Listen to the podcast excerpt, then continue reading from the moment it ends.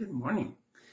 It is Sunday. It's uh, March 6th, and uh, we're going to look at the 12th verse of John's Gospel, chapter 1.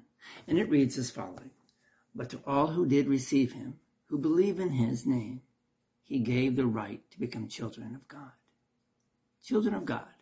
That's, that's our, our topic today. So, between 1854 and 1929, over 250,000 children in crowded cities such as New York and Boston and Philadelphia were placed on trains and shipped west across the United States. These trains would, would stop um, for viewings and potential parents would ask questions and evaluate health issues um, and examine the children's teeth and if chosen, the children had a brand new home. If not, they got back on the train. The orphan train. I wish I could tell you um, that fathers um, then went looking for those um, children that they got their life together and, and headed west to find um, what they had lost. I love to describe the moments when these children heard their father say, It's me, I've came for you. But I can't. Few of these fathers ever came looking for their children. Do you sometimes feel like you're stuck on, the, on an orphan uh, train?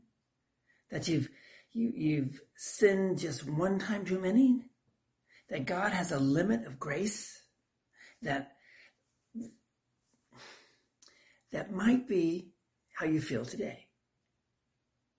But feelings are not facts. These are the facts. Your Father in heaven comes looking for you.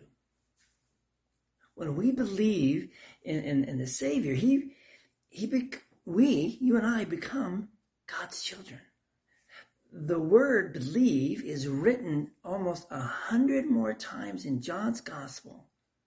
These are written so that you may believe that Jesus is the Christ, the Son of God, and that he, that by believing, you may have life in his name. That's John chapter 20, verse 31, the closing of his gospel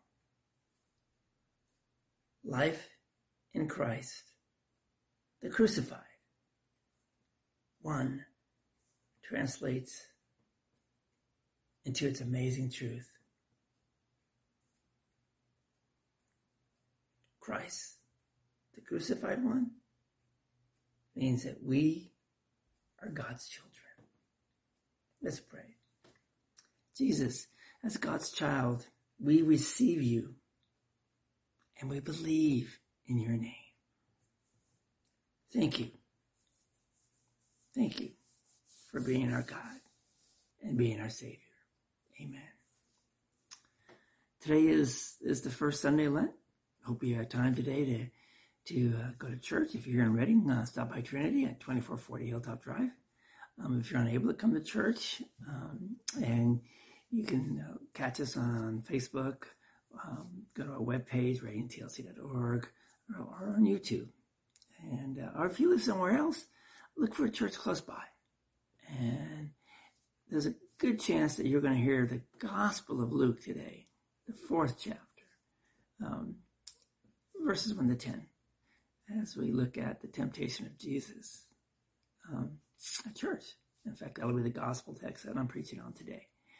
Um, Go in peace. Serve the Lord. Remember what Jesus did. And that there's a lot of people who are on the orphan train. Let's go find him because God is looking. See you all Monday. Take care. Bye bye.